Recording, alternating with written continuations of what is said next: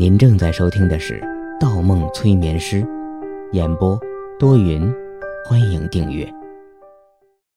二百三十五章，解围。方墨心底一凉，手心蓦然渗出一片细汗。原本如果只有一个马克辛之人，方墨绝对有自信顺水推舟，反诬马克辛一身脏水。但现在德川康介居然说。派了三个人去找他，一定是因为贝纳欧的事情耽误了太多时间。方墨的目光落在餐桌的空位上，心道：以德川康介的为人，如果自己回答有疏漏的话，一定会将巴雷特的死也推给自己。方墨眼神一转，满桌子的黑衣人目光齐齐聚焦在自己的身上。连 M 卡宾几人的眼神中也带着钉子，不知道是逢场作戏，还是怕暴露，想杀人灭口。怎么办？方墨虽然表现得很冷静，但喉咙里已燃起了一种发干的滋味。因为词穷，方墨找不到一个合适的理由。现在要撕破脸，还是要脏谁一脸呢？如果知道德川康介派出的另外一个人是谁就好了，一次脏两个，把事情做完。会是谁呢？我们换一个地方。我。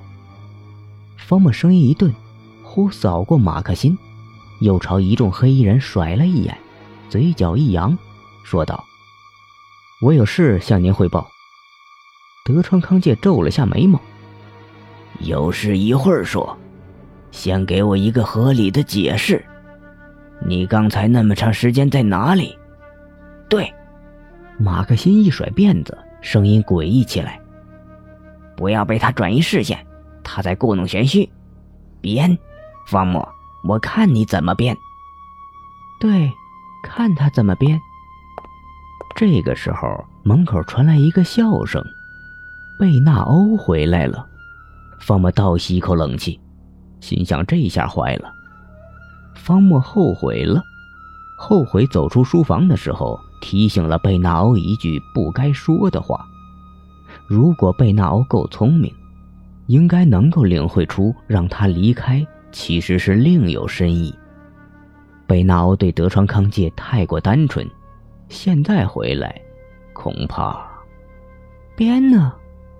贝纳欧笑颜如花。撞过方木，双手扶着德川康介的轮椅背，晃着身体坐了下来。德川康介关心地问：“怎么，身体还不舒服？”贝纳欧点了点头，手贴在脸上。头晕，吐完还有点上头。不过有意思的是，刚才在厕所里遇见一个变态。厕所。德川康介扫了眼方木，方木心底沉下一块石头。原来他是来解围的。方木立马配合着瞪起贝纳欧，贝纳欧笑得很得意。自然是女厕所，有个家伙倒在女厕所里装醉，想图谋不轨，被我抓了个现行。说着，贝纳欧当着众人的面剃了剃红色的长指甲盖。呸！放屁！方墨呸了一句，气哼哼的顺势坐了下来。抓！德川康介从贝纳欧的手势中好像读懂了什么，看了眼马克辛，马克辛仍然一副不服气的样子。德川康介又重新打量了一下方墨，方墨下意识用衣袖挡住了手背的抓痕。其余黑衣人都闷哼了口气。小事方墨醉酒，错进了女厕所，睡着了，被贝纳欧逮了个正着。马克辛沉默了，毕竟是德川康介一女的证词，没有人敢怀疑。咦，丢人！德川康介转过轮椅，重新拿起筷子，气氛才缓和下来。晚宴继续进行，吃到一半，有几个黑衣人喝醉了。完全不顾及德川康介的脸面，当众划起了拳。德川康介没有制止，被默认后，餐桌上越来越热闹。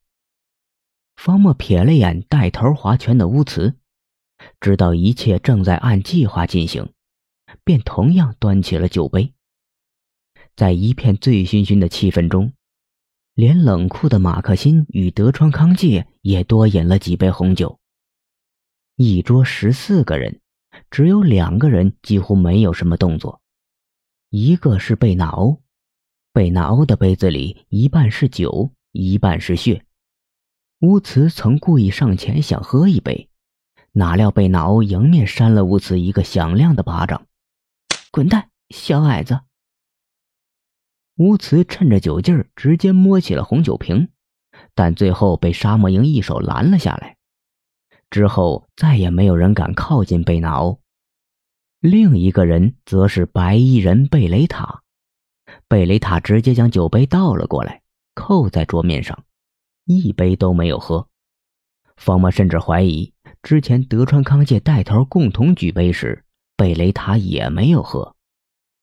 有件事情很奇怪，不知是贝雷塔的人缘不好，还是另有什么原因，整场宴会前后没有一个人主动与贝雷塔搭讪，更别提什么喝酒。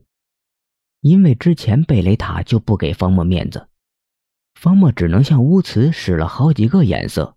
示意带带贝雷塔的酒量，但乌兹每次都愣着眼睛，一脸不知所然的表情。宴会越来越热闹，欢笑声越来越大，又越来越小，陆续有人倒下。方墨也趴在了桌子上，将近十米的餐桌上，最后只剩下寥寥两人。德川康介醉得侧头歪在了轮椅的靠背上。贝纳欧扫了眼横七竖八的人，端起面前的红酒闻了闻，心里浮起一道思绪。贝纳欧迅速起身，双手推起德川康介的轮椅。贝纳欧的手刚放下，餐桌上跳起两个人影，一人一拳将另外两个还在拼酒的人放倒在地。贝纳欧抬起头，对面的乌慈也爬了起来，手里举着枪。贝纳欧一惊，一下子站起三个人：乌茨、沙漠鹰、M 卡宾，三人都掏出了枪。乌茨歪歪嘴：“哼，臭娘们，敢扇老子，老子毙了你！”你们敢？贝纳欧抬起右手，手里迎着灯光，红光一闪，一把小型的红色手枪。贝纳欧的枪头对准了方墨的头顶。贝纳欧吼道：“我看你们谁敢动！”动一下我就毙了他，他也是你们的同伙吧？方墨，别装了，给我起来！方墨脑中一炸，恍然直起了身子。不许动，站起来，挡在我的前面。贝纳欧的枪抵在方墨的后脑。M 卡宾三人相望一眼，都很惊讶。沙漠鹰小声道：“就算拿不到药，也不能让老头子出去。” M 卡宾给乌兹使了个眼色，试试他俩，他俩好像认识。乌兹跳上餐桌，压着手枪对准了贝纳欧。哼，开枪啊！刚才还替这小子说话，我不信你现在舍得开枪。乌兹身材矮小，但身手敏捷，话音未落，一阵小碎步已经跑到了长桌的中间。正是此时，德川康介猛然直起了身子。一手掀翻了餐桌上的桌布，在场的其余五人谁都没有反应过来。德川康介没有醉。